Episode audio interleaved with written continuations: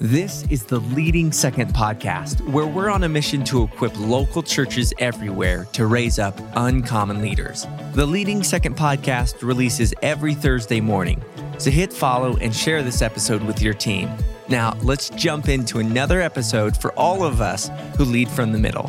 This is the year of the leader. This is the Leading Second podcast.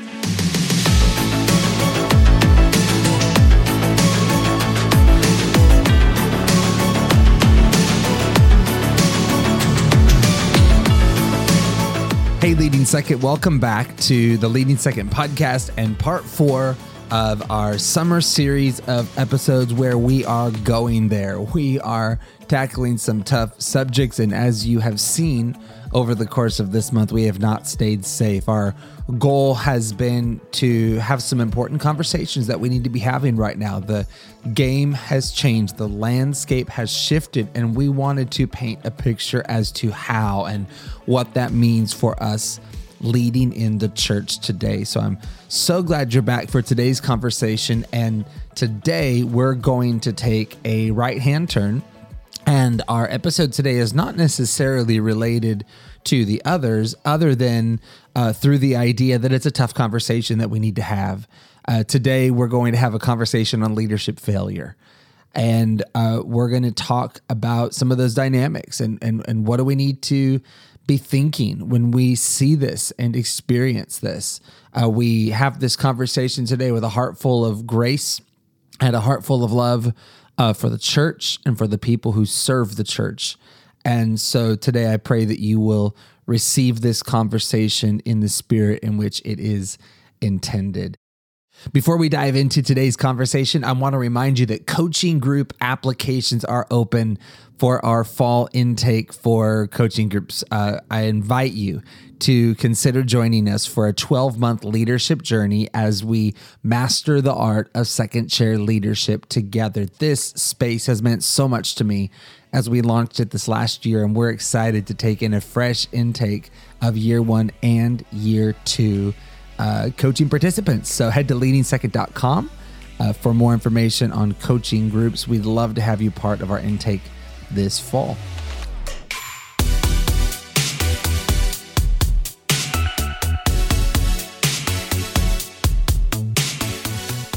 Okay, we're back having our final conversation today. Pastor Jason Warman of CoastLife Church in Venice, Florida, and Pastor Joshua Bingle uh, lead pastor of Genesis Church in Spokane, Washington, are joining me today. Uh, brilliant minds, brilliant friends to our tribe. And uh, we're going to have this final installment. I pray this will help you. I pray this will minister to you and give you some clarity. Let's join that conversation now. Jason, Josh, welcome back. Here we go, part four. Are we ready to Let's do this? Yes. It's going to be the end of an era. We're in our, we're in our right now. We're in our telling the truth era right now. truth era. I'm the problem is me. We uh, have been in a, series of really important conversations this summer, and I have I have to say this: I have loved hearing from leaders everywhere. Um, you know, sent in messages, or even some I've seen on the road face to face.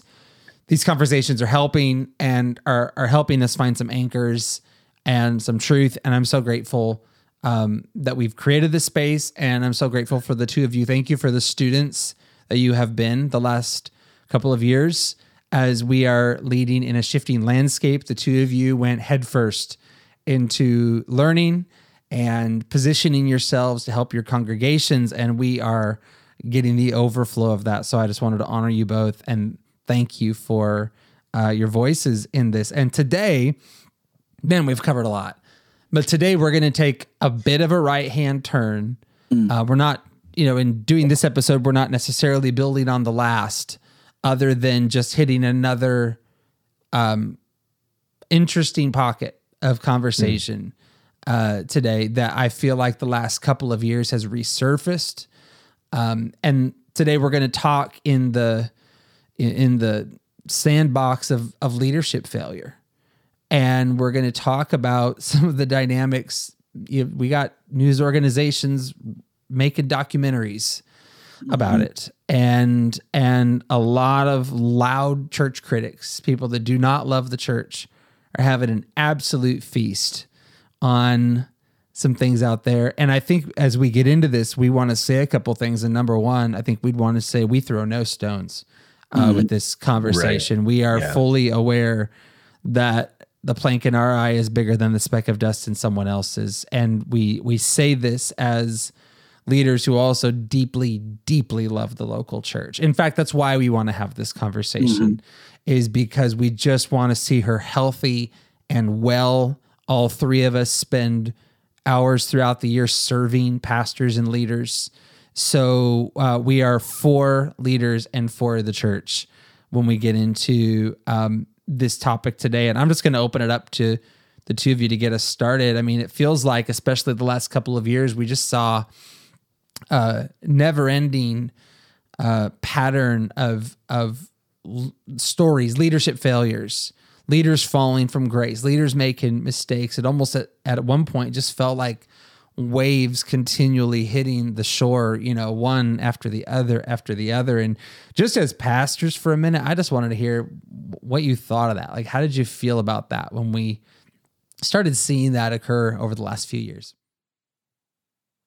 Uh, it made me really look internally, um, forced some introspection um, because I mean it it was you're right. It seemed to be like a continuous cascade in some moments in just making sure that I had checks and balances in my own life. Um, you know, but Right. for the grace of God, there go I. And Brandon, I remember you asked me a question. It might have been the first time you came to our church, which is 10 years ago now.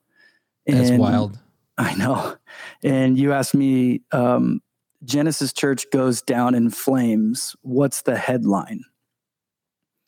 And it was a really brilliant way of asking, like, are you aware of your Yeah. um, temptations, your tendencies, your propensities. And I remember thinking about that. Like, you know, I think for me, it would be I, I desire to influence people so deeply um, for the kingdom that the perverted side of that could be I would sell out for a platform and sell out for influence. Mm, And that could lead to a whole host of um, Sure. improper decisions that that compound upon themselves. And so, seeing those first off um, really made me look. You know, who's to the left of me, who's to the right of me. What great men do I have in my life that I can go to when I'm like I'm not good. Um, you know, some Very of the the common things that we've heard from people who lost a ministry or you know flamed out it publicly um, is that either they didn't say anything or when they did it fell on deaf ears Mhm. and so who do i have in my life that i can be like i am not good right now and i want to go drink a whole gallon of bourbon because i'm Yeah. sad. And like and and do i have those people? And can we tell each other the truth? And do we? Just so that i don't become a statistic. So initially i mean that's my first you know there's all kinds of things that i could say but i just remember being man that could Yeah. be and the minute i think that it can't be that's the danger zone Right. And let's draw a line straight in this conversation to leading second. I mean, wh- these these episodes this summer are open to everybody. Got plenty of lead pastors listening, but this is a space for second chair leaders. Let's draw a line straight there. Yes, the ones that make the news are the ones with large platforms or, you know, heads of denominations or you know, those kinds of things but leaders throughout teams can be exposed to suffering in silence yes yes Right. and and i think it's it's an interesting place to be on staff at a church because i, I don't know of hardly any other career if you want to use that word career out there where your morality is as intertwined with your employment as Um, ministry my point. is right, and and so you know if you're if you're a construction worker um or or a business owner or something and you're addicted to porn you get to still do that and be addicted to porn it's not it's not healthy Yeah. it's not good but you're not going to lose your job necessarily over it. So that creates a dynamic where where church staff, if if the right protocols and systems and and resources aren't made available to the internal team, but just don't know where to go.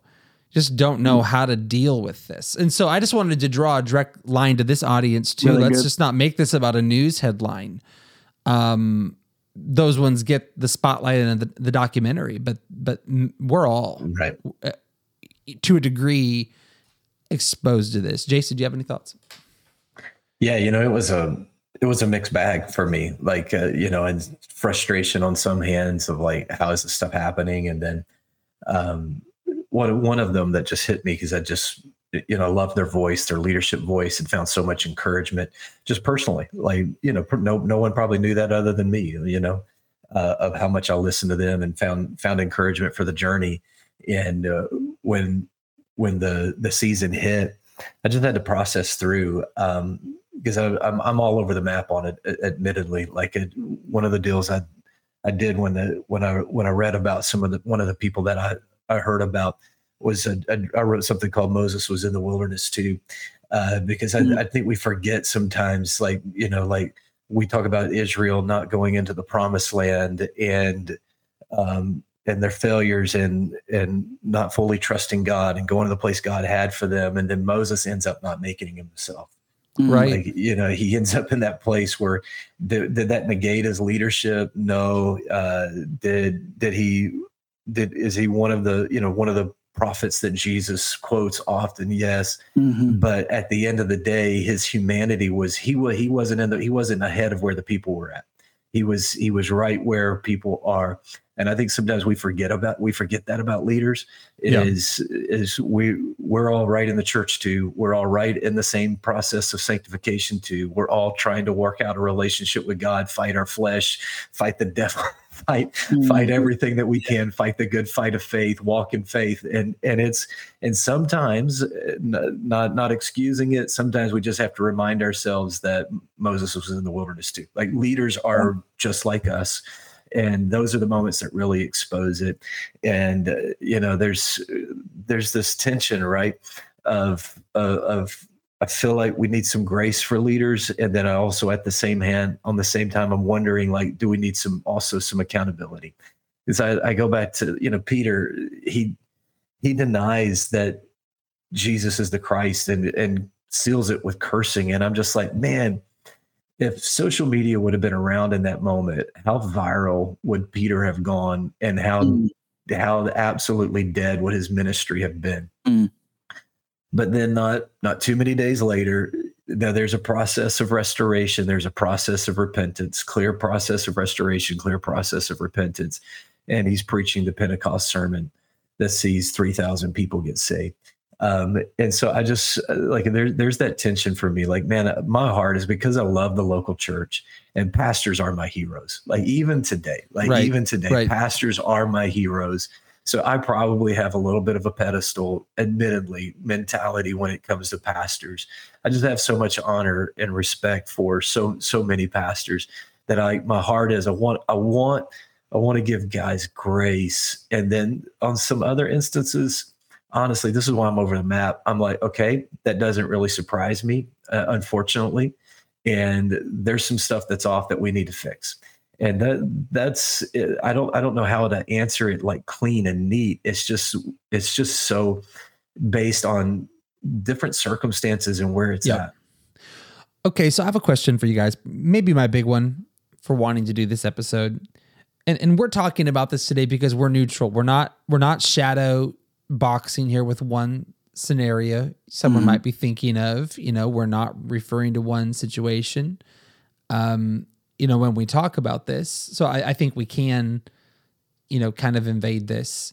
My, my question is just how should we be thinking about this? Like, where are our handles when we see this happen? And here's what I mean. It seems to me when a when a leadership thing failure goes public, the messaging all starts.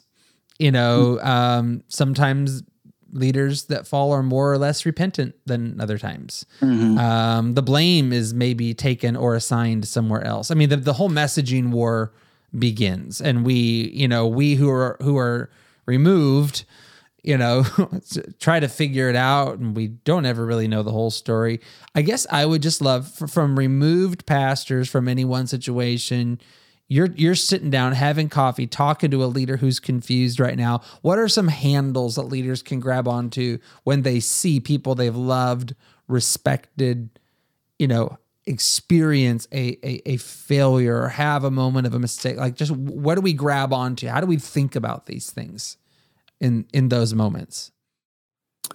Um, i think to acknowledge that moments like that are really confusing for people. Mm um, because we rightfully so look to leaders in the church as people who should, who should be of upstanding moral character and integrity mm. and private holiness. And and so when when we see something like that it really is disillusioning. Like it you're it's it's shocking. You this some, sometimes like jay was saying sometimes even a sort of like visceral response to it like oh no are you serious and so I've helped people in our church grapple or help staff grapple through those things.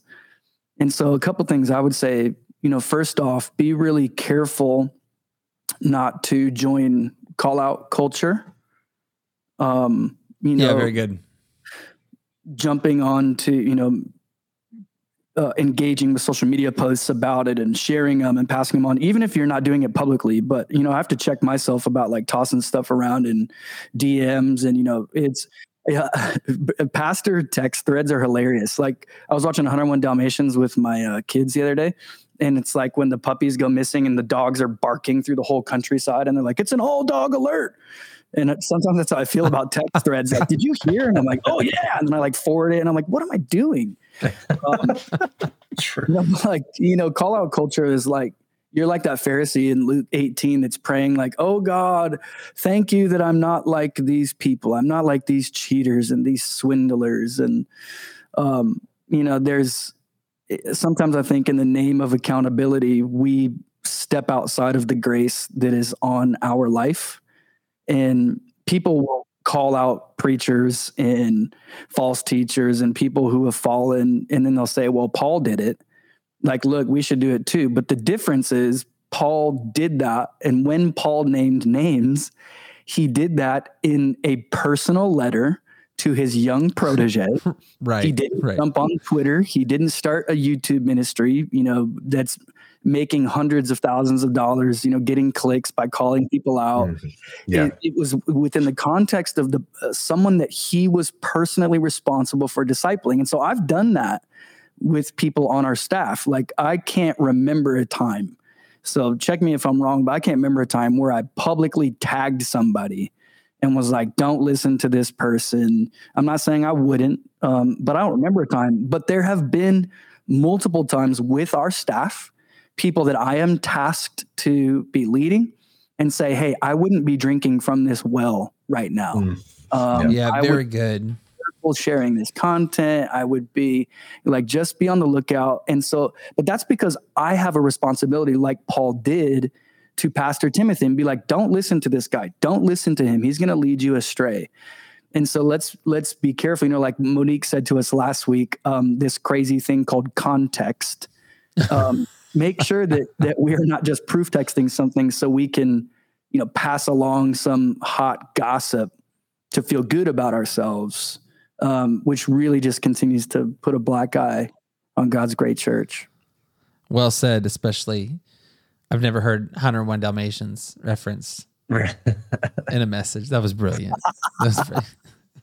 I think I think it's uh, you know how you respond determines the is determined by the seat you sit in you know like sometimes we're just we're sometimes we're just disconnected from it. Like we hear something about it and we have no personal connection to it right? And so i think there's all of us in something all of us that it, there's something in all of us that kind of wants to understand what happened. So the mm. the desire for information i get. Like we what happened? How do we want to understand. Right. but then we got to be careful because if we don't have any personal connection to it then we don't really know what happened in a lot of instances. Like, uh, and it's amazing how many people form really authoritative, mean thoughts with absolutely no information. Wow. Absolutely. Uh, like you have no, you have no personal connection there. You have no idea what's going on, uh, and you're forming really strong thoughts and opinions and and and so like if you if you have no connection to the church then whatever information becomes available sure like find out what happened. I don't i don't begrudge anybody for wanting to just understand. But like where you're going to get vocal on um like w- do you have a platform to speak into that? I, am old school. Like I, am going to be careful before i touch something that may not be like it that might be a might not be a ministry i should touch. That might that might not be something I should wade into. I've got I want to have some fear of God mm. uh, around that issue, um, and then I I just wonder sometimes if people understand, like when you when pastors fall, we nobody wins but the devil. Mm. like so yeah yeah you're getting likes and you're getting views by calling all this stuff out and all we're doing is giving the church a black eye mm-hmm. and like there's there's there's no one like when we tear the church down the enemy wins. And so like my heart is yes i know there's some things that need to be spoken to. I know there's some issues that need to be dealt with but we also have to remember we're called to build the church. And i don't want to be a part of anything that is tearing something down thinking that i'm building something else up Hey, this is Clark from the Leading Second team. Before we jump back into the episode, I wanted to share a quick testimony from our Leading Second coaching groups. Let's check this out. What's up, Leading Second family? I'm Marsha Brown, and I have the privilege of serving on staff at Crossroads Church in Martinsburg, West Virginia. I am currently serving as the Director of Operations and Serve Team and last year, when I signed up for coaching groups, I'm not going to lie, I did not know what I was fully getting into.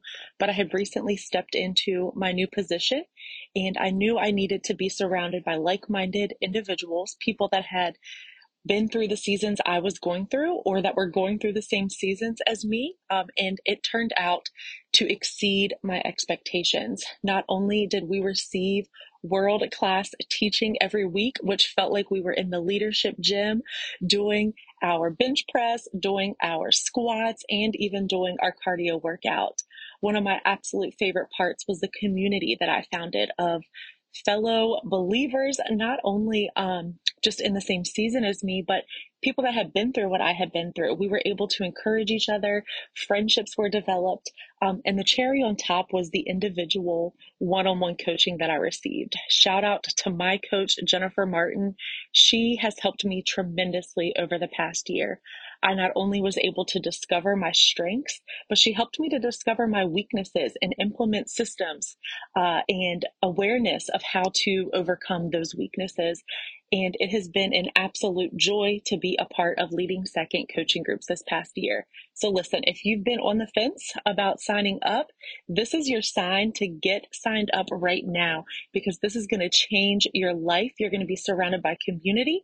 You're going to learn, you're going to grow, and you're going to learn um, how to be a better leader for not only your church, for your pastors, but also a better you overall. Pastors Brandon and Lindsay, thank you so much for this space and this place where you've given us second chair leaders a voice um, where you have spoken to what is on our hearts. And so, leading second, let's continue to lead strong from the middle. If you want to learn more, you can visit leadingsecond.com. Applications close August 23rd. Spots are limited, so apply today. And now let's jump back into the episode. So I have another question for you guys today. And you know, a big question. And that to me would be how should restoration look? I think a lot of leaders wonder about this. A lot of leaders get confused, especially when we get see these messaging wars going on about this stuff. You know, do do leaders take time out or do they stay in place? Do they immediately lose their job? How do we know the right people know what's I mean this is just confusing I think to younger leaders that are watching this stuff. So I guess I'd just love to hear you guys talk this one out for a minute. When do leaders take a break? When do they stay in the game? Jason, do you have any thoughts on that? Yeah, you know, I, it's messy because we're all in the process of sanctification. So when do you when do you like throw the flag and be like, "Hey, you're coming out of the game"? Um, and the the illustration I think I've uh, always come to just trying to make these decisions um, is you know there, when a boat's out on the water, there's there's sometimes some little things that you can fix while the boat's still floating. Hmm. Like there, there, there might be, and I don't know anything about boats, so I'm not even going to try to pretend how to fix a boat. But there might be something you know you could fix while you're on the water. But then if a, a, boat has some major mechanical issues, I do know enough to know that you've got to pull the boat out of the water mm. and it has to go to the dockyard and it's got to get somebody that can fix it because it's not you're going to sink it if you try to if you try to fix it on the water and i think that's where we have to have some faithful leaders uh, like I, I, every church needs overseers um, pastoral overseers. Like uh, i'm a big fan of external o- pastoral overseers to watch over pastors that can help make that call. Because if you're in trouble odds are you don't have enough self-awareness to make that call for yourself. Right. you need somebody else to see that in you and I, you know so like yeah we're all in a process of sanctification. We all deal with issues.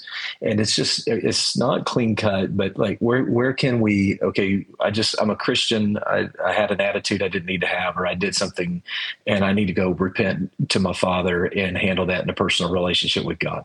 Okay where is it now? Like maybe i don't need to be pulled out of ministry but i need to go get counseling and there's some deeper work that needs to be done here.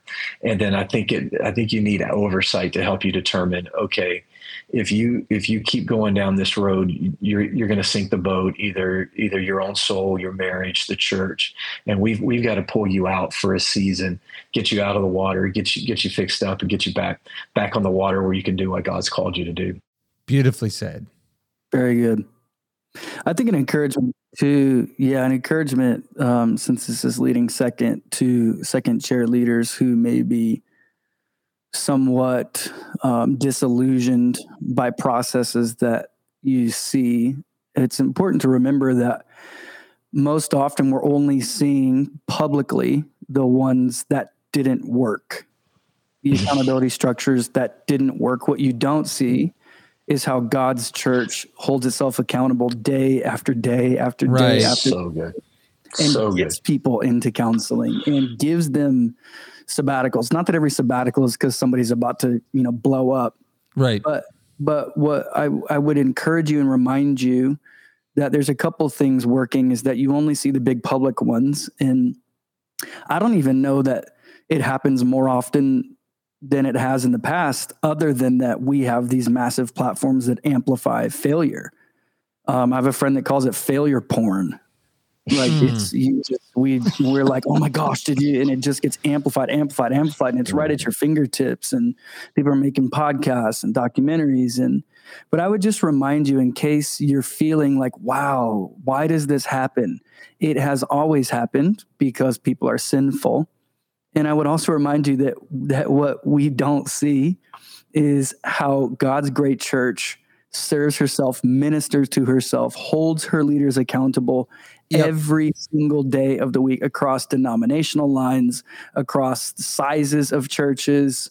Uh, small churches are not exempt from failures and they're not exempt from um, accountability working. And, you know, restoration is, is, we should look to restore someone in my estimation. I submit this, I'm willing to be wrong. This is not gospel.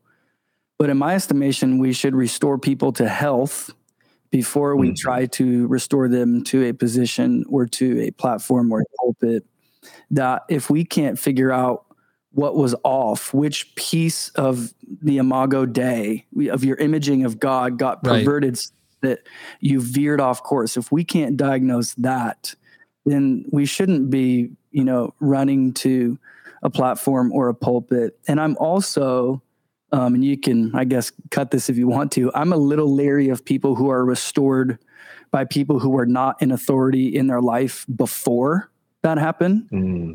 Um, I like it. I would want. I would want it to be my spiritual father who knew all my faults and my flaws. I trust that kind of restoration. Like Jay, you brought it up earlier, where it, Peter was restored by Jesus. By Jesus. Right. Yeah. There was repentance. And he said, Do you love me? Yes, I do. Then feed my sheep. Do you love me? Yes, you know I do. Feed my sheep. Do you love me? Jesus, you know I love you.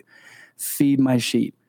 And it was it was not, you know, somebody else restoring him. It was a personal, there was deep relationship. And that those are the ones that when we see restoration happen, that Yeah. have the most fruit in the future.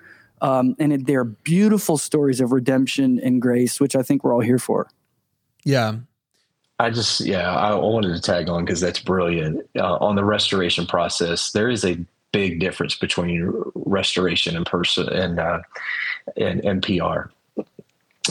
there's, a, there's a big difference between those two things, and I think a lot of what a lot of ways that sometimes things get handled is it's more PR than it is restoration. It's just trying to control the Goodness. narrative, keep things down.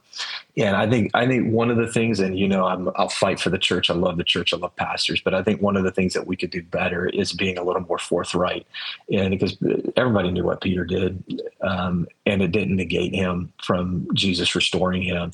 And I'm not saying you got to, you know, like all the dirty details have to come out. I'm just saying we're public figures.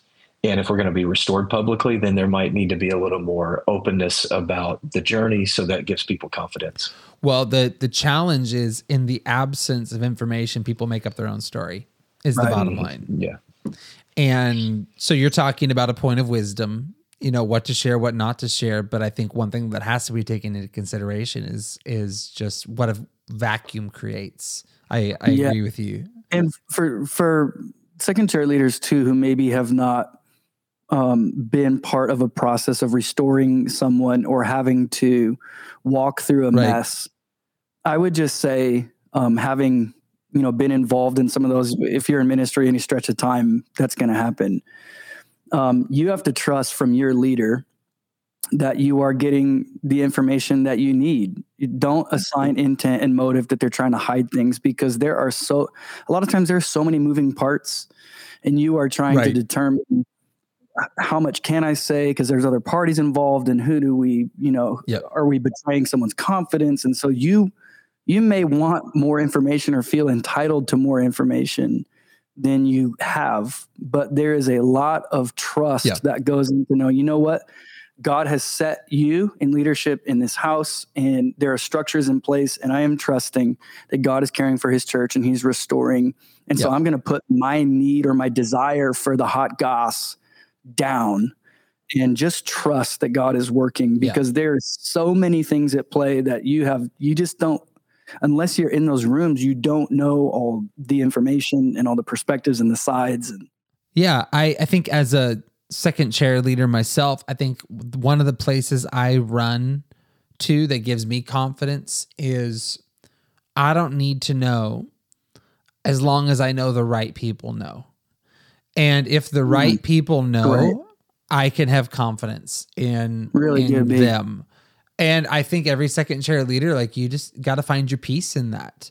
That if your church has good oversight, if it has, you know, biblical uh, structure and godly leaders watching over, you can trust in that process, which actually leads me to this point. So, this is a concept that we teach in our coaching groups with leading second, uh, uh, uh, more in, in depth.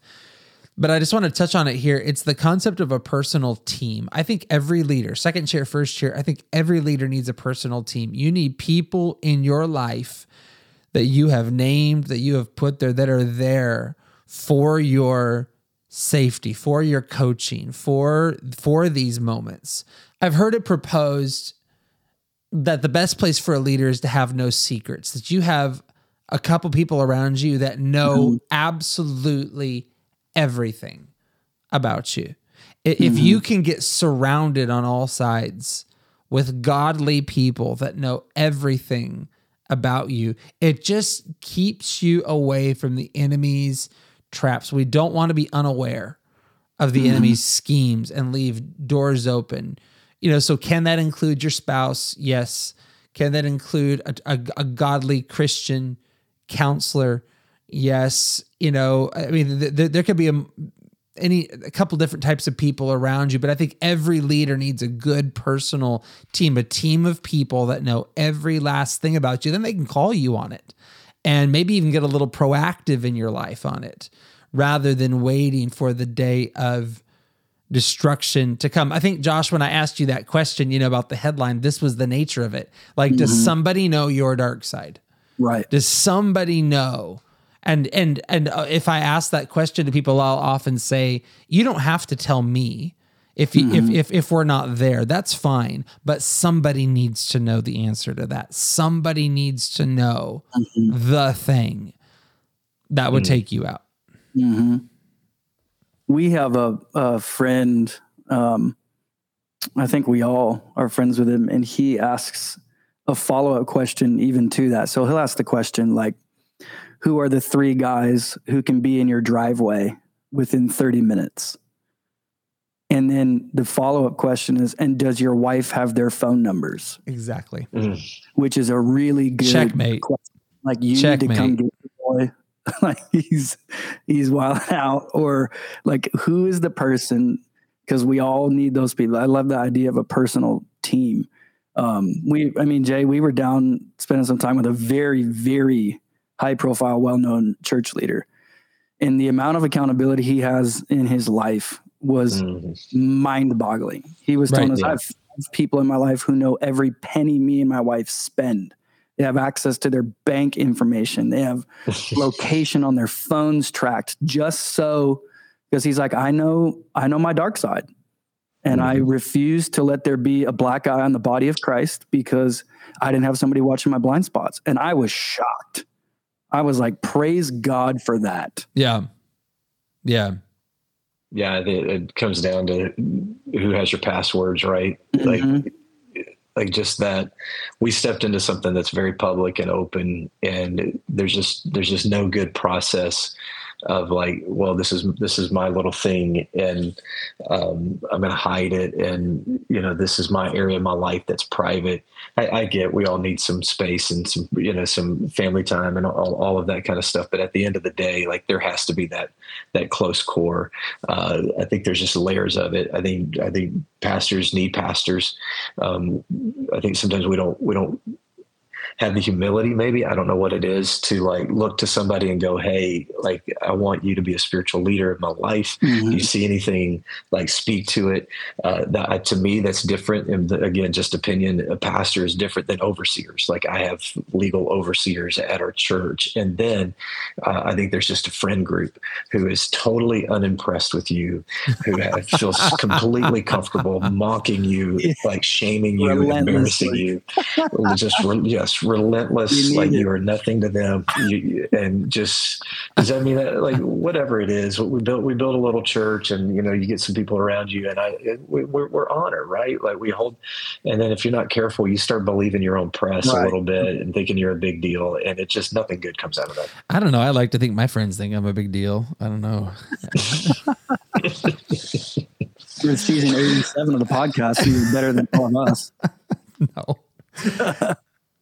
so let's let's land it with this thought, and I'd love to hear you guys talk about this. Monique hit on an aspect of this not so subtly last week, if you caught it, but just the idea of there's a poison pill in here.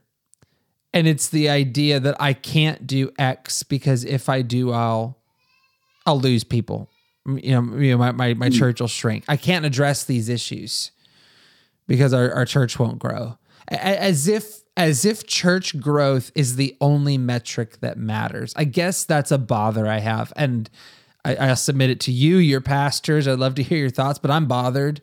I'm bothered by that be up and to the right being the only thing that matters. Number one, that thinking to me does not take into account the different seasons of the harvest cycle.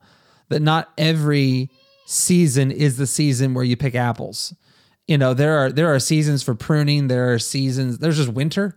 You know, there are seasons for sowing. So, first of all, it doesn't even take into account that we we assume as soon as we have one month that's not up and to the right, we assume something's automatically wrong. But then number 2, you know, we get protective in our leadership and we don't address things because of how it would hurt the brand or whatever. Would you guys just talk about this? I'm really bothered. I'm just being real with it. I'm bothered by that thinking right now. I think it underlies a lot of the problems um, that end up getting the press. Well, I think I think at the end of the day, you got to deal with the fear of man. Uh, whether that's sometimes being afraid of saying something that needs to be said from the pulpit, I think that can play into not dealing with problems in your own team because you just there's this fear of offense and and I think that's rampant in our culture today.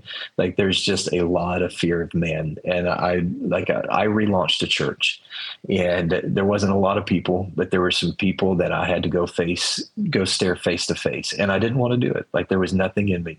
And uh, like what one of the pivotal moments that launched our church was and you know, I don't know how people feel about hearing the voice of God, but I know what God asked me. And he said, Are you going to be afraid of me or are you going to be afraid of them?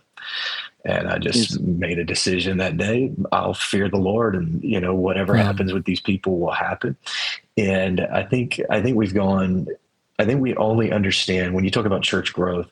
Uh, I have a lot of thoughts about that because sometimes you're right, it can be a pruning season, and sometimes a lack of church growth can be uh, the result that something's wrong, and we need to dig in and find right. out what's right. blocking up the growth. God right. wants to grow His church; He wants to build His church.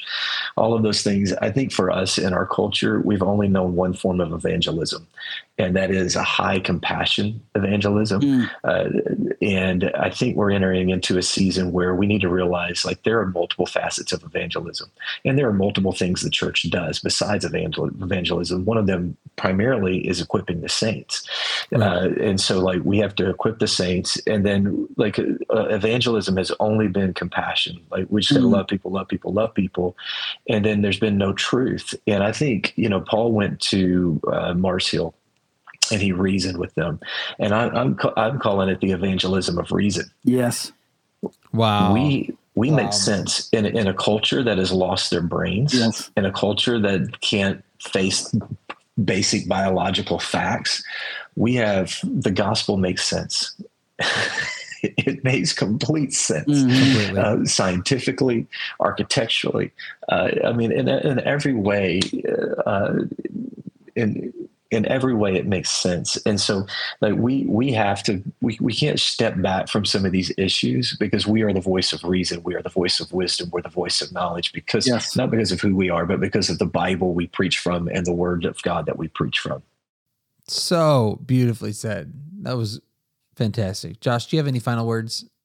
I was thinking about this and we didn't really have a spot for it but i'm going to go for it because i maybe you are a second chair leader who's, um, you know, there's maybe a bit of drama at your church. And we live in a culture where people jump and pick sides. And um, I would urge you um, to not worry about how other people are going to perceive you if you stay at your church. Like if people are leaving, staff are leaving, teams leaving, I get it. Use discernment. So I know every scenario is different. But we, in, especially in this day and age where authority is oppressive and anytime authority messes up, we just got to cancel them and get rid of them. Right. You are an anomaly, even if it's messy. You are an anomaly if you decide to stay and fight and build. Yeah. And I would hate for you to step out from the grace of God that's on your life in this season or the grace that's covering you by the house that you're part of because you were afraid that someone was going to associate you with the big bad guy. Um, and so prayerfully can say like all this stuff that we've talked about can can be you know, maybe a bit philosophical and heady, but I know, and all three of us know that this is probably, this goes out to enough people that it's probably somebody's exact scenario is they're driving to work in their car. And so trust God, stay faithful, build God's church. Don't contribute to call out culture. Don't get sucked into failure porn. Don't get sucked into the pointing fingers out. Don't look at the, I'm going to point to all the sin out there to where you don't be introspective and make sure that you got some yep. sandbags that are holding off the flood of your flesh and the flood of this cultural moment. And, and be assured that if you heard a word from God to stay, even if, you know, 10,000, you know, 1,000 fall by my left, 10,000 by my right, and it seems like people are leaving in drills, but you know that God told you to stay, then with everything that you have, stay and fight. And people are going to say what they're going to say about you, and they might try and you know drag you on social media and toss you in with all kinds of people that you don't want to be tossed in with. And just know that God is with you and He's fighting for you, and you will be blessed for listening to the voice of God. Well said, my friend. I want to thank you both for um, four weeks of incredible content. I'm so thankful for the two of you. Thank you for giving us your best uh, for this series. Uh, I love you both. Love you, boys. It was a lot of fun. Love Thanks, you. B. Well, I want to thank you for joining us this summer for a series of really important conversations. And if you have any questions on anything that you've heard, I invite you to reach out to us through our website, leadingsecond.com. And we'd love to hear from you. If there's any way that we can be serving you or your church in this season, please contact us. We would love to pray with you and support you in any way we can. We're back this fall with some fresh episodes as part of season six, the year of the leader. Uh, so excited to have you back uh, in September for some fresh content and episodes. Until then, leading second, let's run strong for the kingdom and lead in an uncommon way together.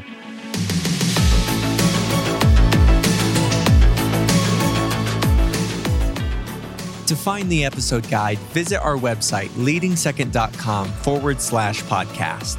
You can also follow us on Instagram at Leading Second and join us on the Leading Second Collective on Facebook.